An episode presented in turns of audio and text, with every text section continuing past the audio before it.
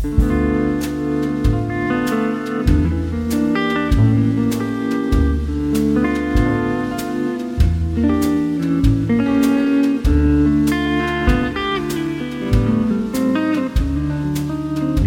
안녕하세요. 젊은 정신과 의사들의 문학살롱 내부 책방입니다.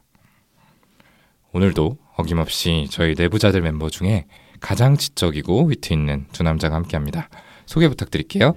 네, 안녕하세요. 가장 문학적인 남자 윤희우입니다. 네, 그리고 저는 가장 지적이고 위트 있는 남자 오동훈입니다. 아, 이제 익숙해진 것 같아요. 아, 네네네. 음. 아, 그 습관적으로 웃는 것만 빼면은 음. 어, 앞부분을 뭐 다들 동의하시지 않을까. 그렇죠. 네. 음, 아무도 뭐 반박을 하지 않는 것 같으니까. 그렇죠. 그리고 저희가 이전 방송 때 이미 책방 문은 열려 있다. 음. 언제든지 수양을 쌓고 오면은 뭐 함께 할 수 있다라고 했는데 아무도 음. 자원하시는 분이 없었어요. 그렇죠. 네. 아무도 뭐 같이 하고 싶다 아니면 나 이 책을 해보고 싶다 음. 하시는 말씀 한 번도 없었죠. 음. 그런 면에서 보면은 이제 저희 두 사람하고 나머지 멤버들이 조금은 수준의 차이가 있는 게 아닌가 그런 생각도 들고요. 예, 네. 그리고 저희 본격적인 방송에 앞서서 뭐 들으시면 아시겠지만 제가 감기에 걸려가지고 음. 오늘도 목소리가 좀 걸걸합니다. 가급적 여러분들의 귀가 오염되지 않게 좀 조심조심 이야기를 할 텐데요. 또 조금 듣기 거슬리는 부분이 있어도 양해 부탁드릴게요. 네. 그러면 오늘 어떤 책을 다뤄볼지 윤현 선생님이 좀 소개를 해주시죠. 네, 오늘 다룰 책은 J.D. 셀린저의 호밀밭의 파수꾼을 한번 읽어보려고 합니다. 음. 아, 저희가 읽은 것은 민음사에서 번역을 한 책입니다. 네, 아, 굉장히 유명한 책인데 음. 이 책을 고르신 이유가 있을까요? 네, 뭐 이 책은 1951년에 발표가 됐는데 그 발표 당시부터 굉장히 논란을 일으켰던 작품이에요. 고등학생이 술, 담배, 게다가 중간에 매춘부를 만나기도 하는 장면까지 나와서 당시에 청소년에게 금지 도서가 되기도 했었다가 지금은 미국 청소년 권장 도서 목록에 들어갈 만큼 인정을 음, 받기도 하는 음. 작품이고요. 뭐그 음. 하버드생이 꼽은 베스트셀러 뭐 이런 음. 베스트셀러라기보단 그 가장 도서관에서 많이 빌려 읽은 책 음. 여기에도 앞에 순위권에 들어있는 책이기도 하고요. 음. 그래서 이 소설이 굉장히 극과 극의 평가를 받는데 이 주인공으로 나오는 홀든 콜필드라는 소년이 뭐 어떤 마음으로 어떤 행동을 하는지 음. 왜 그런 평가가 극과 극으로 갈리는지 여기에 대해서 좀 더 이해를 해보고 이야기도 나누고 싶어서 가져왔습니다. 네, 그렇죠. 당시에 금서로 지정되기도 했지만 뭐 50년대 대학생들한테는 거의 뭐 바이블이다 음, 할 정도로 음. 정말 선풍적인 인기가 있었다고 하고요. 지금도 정말 영미문학의 걸작이라고 평가를 그쵸. 받고 있습니다. 음. 그러면 간단하게 줄거리를 좀 요약해서 설명하고 그 다음에 이전 방송에서 그랬듯이 한 대목씩 낭독하면서 이야기를 나눠보도록 하겠습니다. 네, 이 주인공 홀든 콜필드라고 말씀드렸는데요. 17살로 나와요. 이 사람이 1인칭 시점에서 이야기하는 구조로 이루어져 있는데요. 이 홀드는 영어 과목을 제외한 모든 과목에서 낙제한 다음에 음. 그 명문 사립고등학교에서 퇴학을 당하게 됩니다.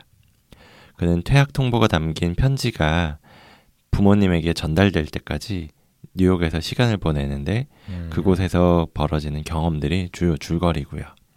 뉴욕의 술집, 뭐 호텔, 클럽 이런 곳들을 전전하면서 우울한 기분을 떨쳐내려고 하지만 어딜 가나 위선자들이 판을 친다.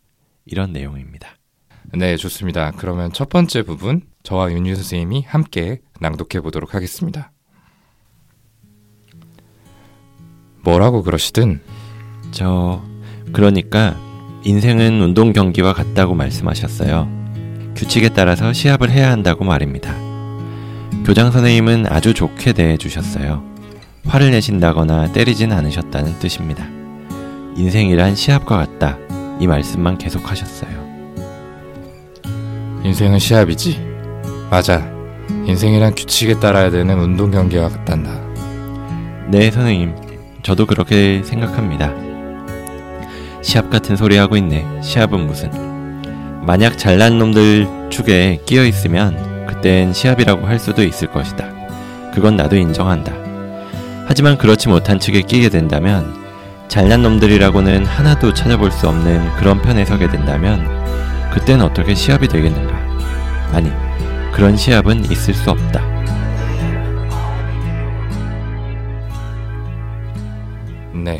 저희가 낭독한 부분이 어떤 내용을 담고 있죠?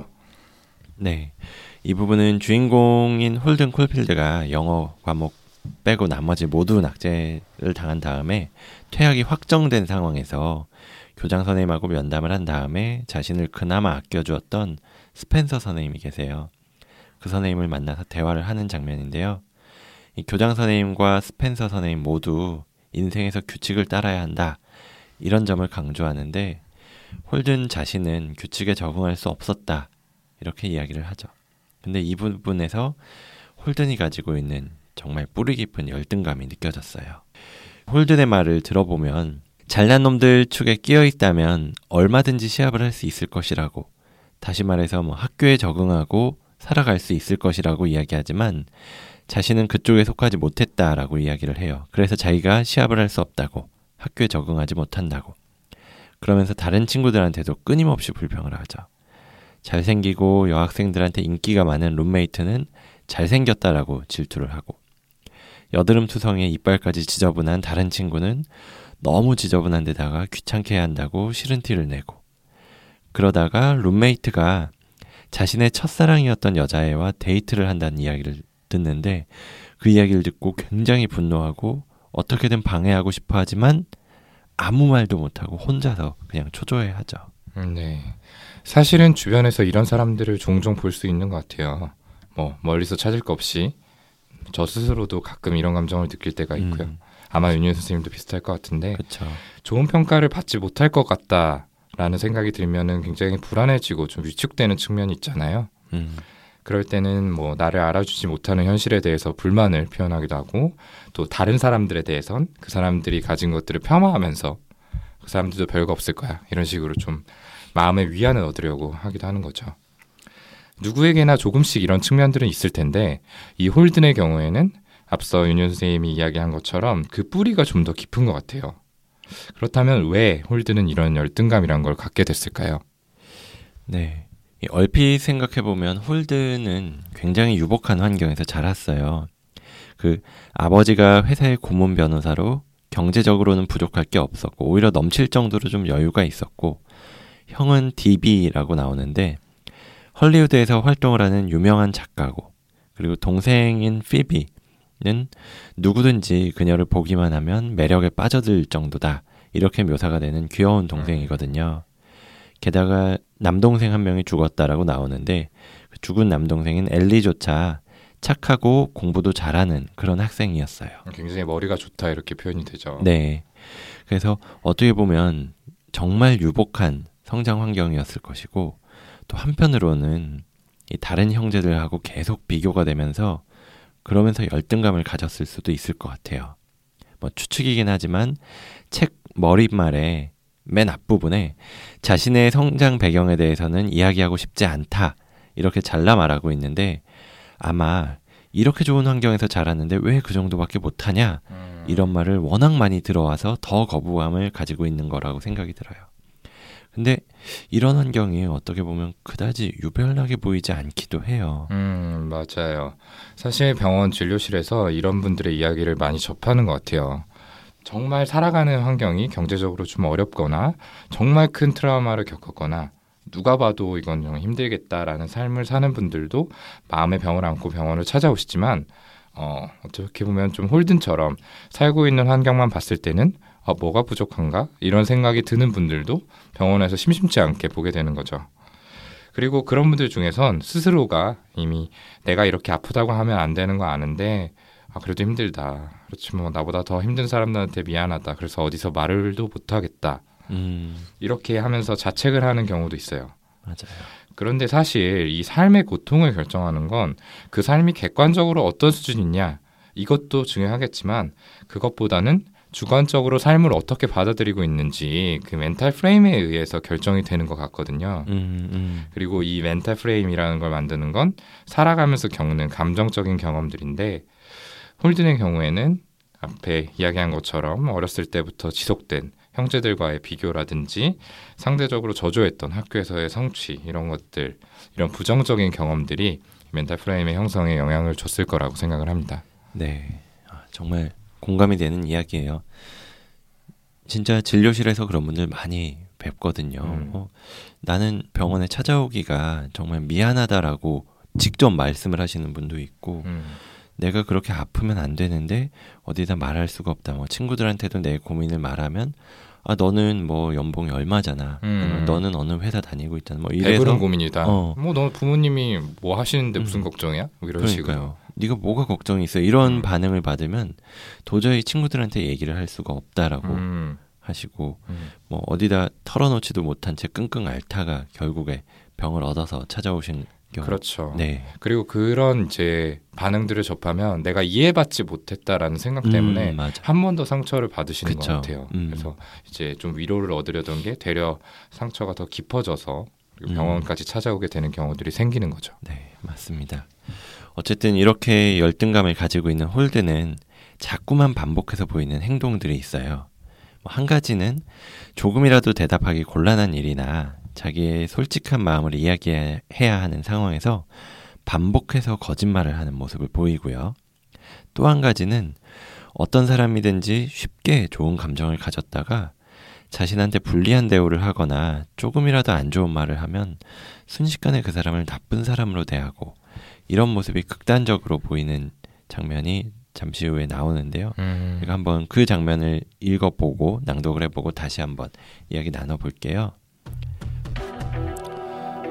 마침내 셀리가 계단을 올라오는 모습이 보였다. 나는 그녀를 맞이하러 내려갔다. 셀리는 정말 굉장히 예뻐 보였다. 정말 그랬다. 검은 코트를 입고 검은 베레모 같은 걸 쓰고 있었다. 그녀는 모자를 잘 쓰지 않았는데 그 베레모는 기가 막히게 어울렸다. 좀 웃기게 들릴지는 몰라도 그 애를 본 순간 불현듯 결혼하고 싶다는 생각이 들었다. 난 미친 게 분명했다. 그다지 좋아하지도 않으면서 갑자기 그 애를 사랑하는 것 같다라는 생각에 결혼하고 싶다는 생각까지 들다니 정말 미쳤다. 나도 인정한다. 네. 이 장면은 시간이 지나고 나서 홀든 콜필드가 퇴학당하고 뉴욕으로 와서 뉴욕에서 셀리라는 여자하고 데이트를 해요. 이 장면에서 홀든이 어떤 사람에 대해서 좋은 감정을 정말 극적으로 느끼는 게 드러나는 장면이었거든요. 그렇죠. 어, 이 셀리는 오랜만에 만난 여자친구인데 이전에 뭐 교제 비슷한 그런 관계였던 것 같아요. 근데 오랜만에 만난 순간에 결혼하고 싶다라는 생각이 들고 사랑하는 마음이 든다라는 게 홀든이 말했듯이 정말 좀 이상할 정도로 쉽게 감정이 생긴다는 느낌입니다. 그런데 이 좀 더 깊이 이 상황을 이해하기 위해서 셀리에 대해서 좀 더 설명을 드려야 될 것 같아요. 이 셀리는 앞서 말씀드린 것처럼 홀든이 몇 년 전부터 연락을 하고 만나던 여자친구고 정말 예쁘고 또 그만큼 인기가 많아서 여러 명의 남자가 셀리를 쫓아다닌다라고 해요.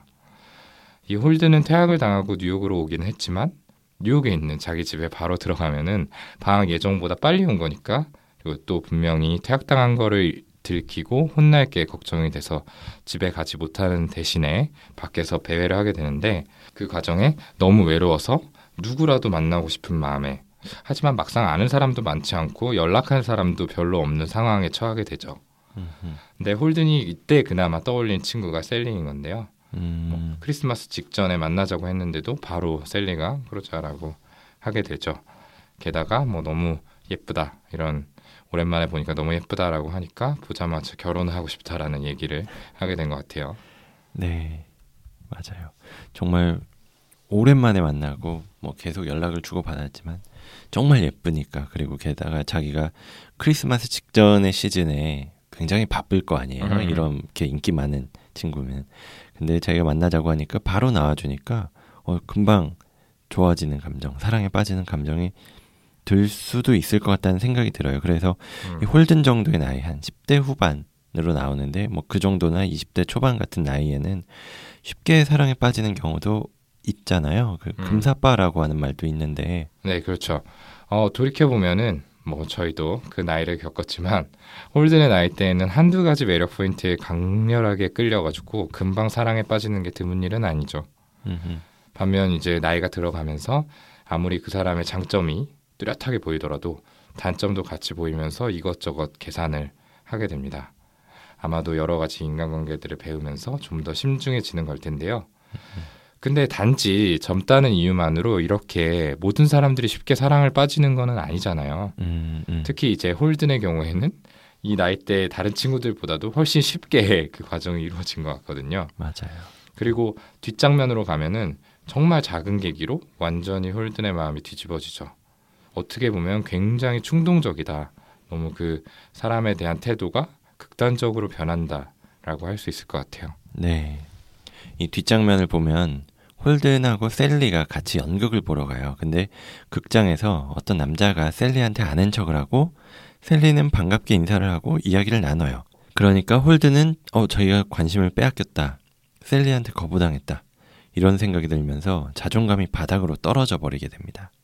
그래서 그 뒤에 스케이트를 타러 가는데 사람들이 다 자꾸만 넘어지는 나를 바라보고 비웃는 것 같다. 이런 생각에 빠져버리고요. 그리고 이런 상황이 되게 만든 셀리한테 대해서 굉장히 분노를 하게 됩니다. 그래서 셀리한테 온갖 폭언을 하면서 내가 무슨 말을 하는지 넌 하나도 모른다. 사실 너랑 같이 있으면 답답해서 말이야. 이런 식으로 마음에 없던 말로 셀리를 상처 주는 말들을 마구 던지게 되죠. 음, 그렇죠. 방금 윤윤 스님 대사가 되게 입에 착착 붙는 것 같네요. 평소에 종종 하시는 이야기는 아닐지 의심스러운데. 뭐 전혀 기억이 나지 않는데. 네. 음. 어쨌든 셀리 입장에서는 굉장히 당황스러울 수밖에 없는 상황이죠. 네, 홀드는 그렇다면은 왜 이렇게 갑자기 변하게 된 걸까요? 이런 모습이 열등감 얘기를 처음에 했었는데요. 열등감 때문에 발생하는 이 자존감이 떨어졌을 때 흔히 보일 수 있는 모습이라고 이야기를 했어요. 그래서 떨어진 자존감을 만회하기 위해서 먼저 상대방을 밀어내는 거죠. 마치 고슴도치처럼 상대방을 가까이 하고 싶다가도 가까워졌다가 순식간에 상처 입고는 상대방이 형편없는 사람이다. 이런 생각이 드는 거예요. 그래서 이렇게 어떤 사람에 대한 평가가 극단적으로 갈리는 현상이 상대방을 이상적으로 치켜 세우다가 평가절하기를 오가는 것 이런 걸 분열이라고 하는 방어 기제라고 설명을 합니다. 네. 분열 영어로는 스플리팅이라고 부르는데요. 이 방어 기제에 대해서 이야기를 해보면 일반적으로 사람들은 어떤 사람에 대해서 생각할 때 그 사람의 장점과 단점을 한꺼번에 생각을 하잖아요. 음. 이를테면 A라는 친구가 참 재미는 있는데 입이 가벼워서 비밀을 잘 못 지킨다라고 하면은 보통 사람들은 그 두 가지 특성이 모두 이 A라는 친구에게 있는 거다라고 생각을 해요. 그래서 걔는 입은 좀 가볍지만 뭐 그렇게 나쁜 애는 아니야라는 식으로 평가를 음. 내리게 되는 거죠. 음, 음. 그런데 이 분열이라는 방어 기제를 사용하는 사람은 방금 말한 것처럼 이런 두 가지 어떻게 보면 상반되는 특성들을 통합하지를 못해요. 음. 그래서 어떤 고민이 있을 때 이 친구하고 얘기를 하고 나서는 A는 내가 우울할 때 나를 즐겁게 하고 기분이 나아지게 하는 정말 좋은 친구야 라고 생각을 하게 돼요. 음. 그래서 나아가서 없어서는 안 될 정말 너무 소중한 사람이다 라고 느끼기도 하는데, 근데 얼마 뒤에 이 A가 자기 자신의 비밀을 다른 사람에게 이야기했다는 것을 알게 되고는 배신자, 정말 나쁜 사람, 나의 원수, 다시는 보고 싶지 않은 이런 식의 좀 극단적으로 부정적인 평가를 내리게 되는 거죠. 이렇게 두 가지 평가를 이제 극과 극 사이를 오가게 되는 거를 분열이라는 방어 기체로 설명을 합니다. 네, 맞습니다. 물론 앞에서 든 예처럼 정말 큰 배신감을 느끼면은 당연히 사람에 대한 평가가 바뀌긴 하겠지만 그게 정말 어떤 사소한 일에 대해서도 굉장히 극과 극을 오가고 또 하나의 그런 평가가 씌워지면은 음. 그 사람의 좋았던 면은 완전히 잊어버리게 되는 그런 그렇죠. 거를 분열이라고 어, 하고요. 보통 사람들은 이제 시간이 지나면서 다시 한번 생각을 하게 되잖아요. 그쵸. 그 일에 대해서. 그래서 음. 장점들을 생각을 하면서 관계를 리페어하려는 시도들을 하게 되는데 음. 이 분열의 경우에는 그런 것들이 일어나지 않는다는 거죠. 맞습니다. 180도 바뀌어 버린 상태. 네. 그래서 이 분열이라는 방어 기제는 경계성 성격이나 자기애성 성격인 사람들이 흔히 사용하는 것인데요. 그런 사람들은 어떤 상대방에 대한 평가를 할 때 항상 좀 극과 극인 모습을 보이곤 해요. 그래서 이런 사람들은 자존감이 낮기 때문에 조금만 상대방이 나한테 부정적인 태도를 취해도 쉽게 상처를 받고요. 그래서 자신의 자존감을 지키기 위해서 먼저 상대방을 깎아내리거나 뭐 이상화하거나 이렇게 극단을 오가게 되는 거죠. 네. 그래서 뭐 다시 말하자면 나에게 상처를 줄 만한 관계는 싹부터 잘라내 버리겠다. 음. 이런 식의 좀 미성숙한 방어다라고 볼 수 있을 것 같아요. 네. 아무튼 이 뒷이야기를 좀 더 나눠보면요. 홀드는 뉴욕에서 술집, 호텔, 클럽 등을 전전하지만 이 우울한 기분이 나아지지는 않고 오히려 그때그때 만난 사람의 뭐 허영심이나 위선 이런 것들을 보면서 환멸감을 느끼게 됩니다. 음. 그렇게 한참을 방황하던 홀드는 밤늦게 몰래 집에 들어가서 여동생 피비를 보고 싶다 이런 생각을 하게 되고 이제 집으로 들어가게 되죠. 피비는 예정보다 먼저 집에 온 오빠를 보고 또 퇴학당했다라는 걸 눈치를 채게 되고요. 도대체 왜 모든 학교에 적응을 못하는 건지 홀든이 정말 좋아하는 게 뭔지 여기에 대해서 물어보게 돼요. 음. 이 질문에 한참을 생각하고 나서야 홀드는 자기 자신이 좋아하는 것이 한 가지 있다는 걸 깨닫고 그를 이야기를 해주게 되는데요. 바로 소설에서 가장 유명한 구절이죠. 이 부분은 윤 선생님 목소리로 한번 들어보도록 하겠습니다. 나는 늘 넓은 호빌밭에서 꼬마들이 재미있게 놀고 있는 모습을 상상하곤 했어. 어린애들만 수천 명이 있을 뿐 그 주위에 어른이라곤 나밖에 없는 거야. 그리고 난 아득한 절벽 옆에 서 있어. 내가 할 일은 아이들이 절벽으로 떨어질 것 같으면 재빨리 붙잡아 주는 거야. 애들이란 앞뒤 생각 없이 마구 달리는 법이니까 말이야. 그럴 때 어딘가에서 내가 나타나서는 꼬마가 떨어지지 않도록 붙잡아 주는 거지. 온종일 그 일만 하는 거야. 말하자면 호밀밭의 파수꾼이 되고 싶다고나 할까? 바보 같은 얘기라는 건 알고 있어. 하지만 정말 내가 되고 싶은 건 그거야. 바보 같겠지만 말이야. 네. 어, 이 대목은 어떤 내용을 담고 있을까요? 네. 이 소설의 제목인 호밀밭의 파수꾼이라는 단어가 처음이자 마지막으로 등장하는 장면이고요. 여기서 나오는 호밀밭의 파수꾼은 자꾸만 낭떠러지 아래로 떨어질 것 같은 아이들, 아무 생각 없이 뛰어다니는 그런 순수한 아이들을 떨어지지 않게 잡아주는 역할을 하는 사람이거든요. 사실 이 순간에 가장 방황하다가 밑바닥으로 떨어지고 있는 사람은 다른 누구도 아니고 홀든 자신일 것 같아요. 그리고 자, 지금까지 만난 사람들은 자신을 붙잡아 주지 않고 오히려 벼랑 아래로 자신을 밀어버리거나 뭐 아니면은 그냥 잡아주지 않는다 이렇게 생각이 들 거고요. 그리고 그 사람들에게는 막 온갖 거짓말을 하면서 홀든이 자신을 방어해 왔는데 뭐 자신의 정체를 숨기거나 뭐 진짜 마음이 무엇인지 말하지 않고 그냥 상황을 모면하기 위해서 이런저런 거짓말하면서 둘러대곤 했고요. 근데 사랑하는 동생인 피비는 그런 거짓말은 그냥 한 번에 간파해냈어요. 그리고 진정 걱정을 하면서 홀든한테 질문을 합니다. 오빠가 정말 좋아하는 게 있냐고. 물론 그 질문에도 홀든은 한참 대답을 회피하고 딴 생각을 하고 이런저런 변명도 했는데 피비는 오빠를 놓아주지 않았어요. 정말 사랑하는 마음이 있으니까 그럴 수 있었던 것 같은데 정확히 대답을 할 수 있을 때까지 붙잡고 물고 늘어지니까 그제서야 홀든이 진정한 대답을 고민하고 이야기를 한 내용이고요. 음, 네, 맞습니다. 어, 홀든은 보면은 이전까지 좀 세속적인 가치에 자기 자신을 동화했다라고 볼 수 있을 것 같아요. 음. 물론 이제 부적절감을 느끼고 자기 자신을 규정하고 있던 이 명문학교라는 틀을 깨고 나왔지만 그 이후에도 어떠한 가치를 추구해야 할지를 알지 못한 채 어떤 뭐 음주라든지 매춘이라든지 이런 행위들을 통해서 좀 일차적인 쾌락들을 쫓으려고 하는 거죠. 음. 그런데 이것들을 이제 추구를 하지만 그럼에도 불구하고 홀드는 행복감을 느끼지 못했고 그래서 내가 진짜로 원하는 게 뭔가에 대해서 좀 혼란스러워하는 모습들이 나와요. 그런데 그런 타이밍에 이 피비가 던진 질문은 자기 자신이 진짜로 중요시하는 내면 속에 있는 가치는 뭔지에 대해서 진지하게 고민하게 만들어주게 된 거죠. 네. 바로 호밀밭의 파수꾼이 되는 게 그 정말 내가 원하는 것이었고요. 음. 홀든은 이제 자신보다 어린, 그러니까 곧 자신과 똑같이 이 사회를 겪어나갈 어린 존재들의 순수함을 지켜주고 싶었기에 호밀밭의 파수꾼이 되고 싶다. 이렇게 이야기한 게 아닐까 싶어요. 그래서 홀든은 피비의 질문에 답을 하면서 진정으로 자신이 원하는 가치가 뭐 어른 흉내를 내면서 허영심을 충족시키는 그런 게 아니라 성인의 때가 묻지 않는 순수성 이걸 깨닫는 거죠. 그래서 사회의 부조리함을 경험하면서 잃어버렸던 자기 자신의 순수성을 되찾고 싶다는 것 이게 진정한 자신의 소망이라고 이야기하는 것 같아요. 음, 네.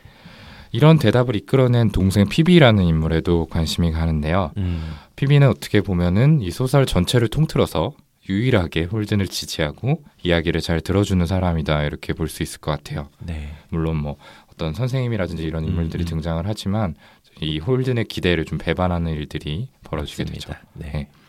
이제 저희가 진료실에서 청소년 또는 아이들을 면담을 할 때 상당히 많은 친구들이 얘기하기를 되게 어려워해요. 음. 특히 이 뭐 우리가 소위 말하는 행동 문제, 탈선.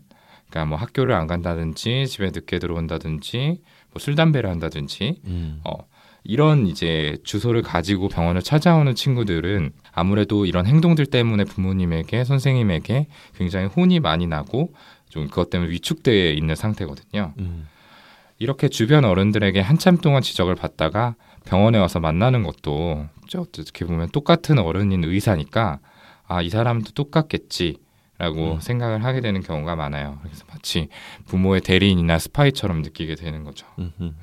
그래서 홀든이 하는 것처럼 뭐 상황을 모면하기 위한 핑계나 거짓말을 지어내면서 좀 면담으로 들어가는 게 굉장히 어려운 경우들이 생깁니다. 네, 그런데 그럴 때 이 아이에 대해서 선입견을 좀 내려놓고 아이 입장에 서서 생각을 하면서 어, 네가 원하는 건 뭐니? 그러니까 부모님이 원하는 건 알겠는데 그것보다 더 중요한 거는 네가 어떻게 변화하고 싶은지, 네가 도움받고 싶은 부분이 있는지야.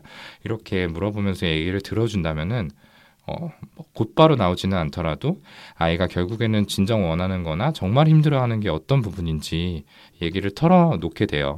음, 그래서 이런 과정을 통해서 의사가 자기 자신을 도와주려는 사람이다라는 걸 아이가 느끼게 되기도 하고요. 그러니까 사실은 소설 속에서 홀든이 지속적으로 이제 피비가 귀엽다, 예쁘다 이런 식으로 애정을 드러내고 피비를 돌보기 위해서 뭐 좋아하는 레코드를 사서 선물을 하려고 하고 이런 음. 모습들이 나오는데 실제로 이 홀든의 위태위태한 삶을 지탱해주는 끈이 되어주는 거, 홀든을 돌봐주는 거는 피비다 이렇게 볼 수 있을 것 같아요. 네, 맞습니다. 그래서 이렇게 마음이 힘든 상황에 놓인 분들에겐 피비 같은 사람의 역할이 굉장히 중요하다는 생각을 했어요. 뭐 결과적으로 봤을 땐 피비가 홀든이 벼랑에서 떨어지려고 하는 걸 잡아준 호밀밭의 파수꾼 역할을 한 셈이라고 생각하고요.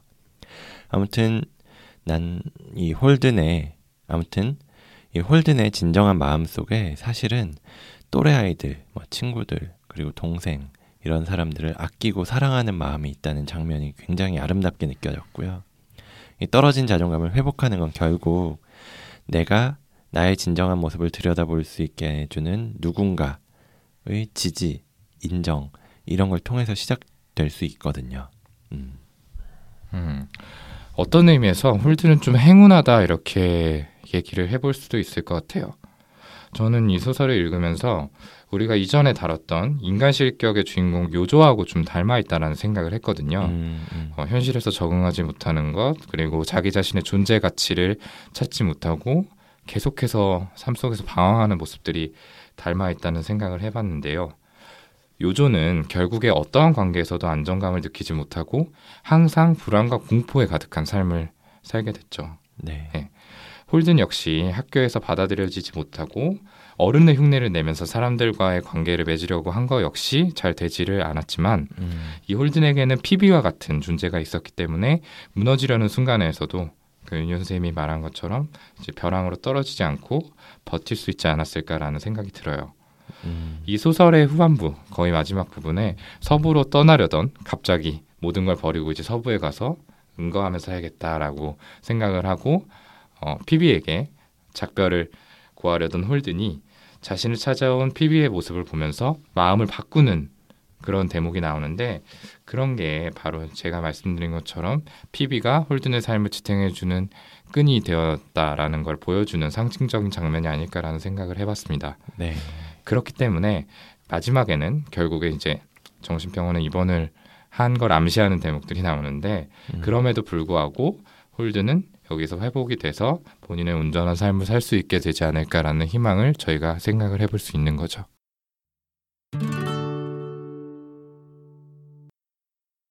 좋습니다. 예, 이렇게 방송을 마무리해 볼 텐데요. 오늘 저희 내부 책방 4화는 셀린저의 호밀바테 파스꾼을 다뤄봤습니다. 오늘 방송도 이 책에 대해서 굉장히 좀 읽고 싶은 욕구를 돋구어주는 그런 어, 방송이 되기를 소망을 하고요. 혹시 저희가 방송에서 다뤘으면 하는 책이 있으시다면 뭐 댓글이든 메일이든 의견 주시면 너무 감사할 것 같아요. 사실 호밀바테 파스꾼도 저희가 네. 그 댓글로 신청해 주신 작품이었죠. 맞습니다. 네. 그분께도 이제 좀 재미있는 어, 기대만큼의 유익한 방송이 되었기를 소망합니다. 그러면 저희는 다음 시간에 더 재미있고 유익한 작품을 낱낱이 파헤쳐서 다시 돌아오도록 하겠습니다. 감사합니다. 감사합니다.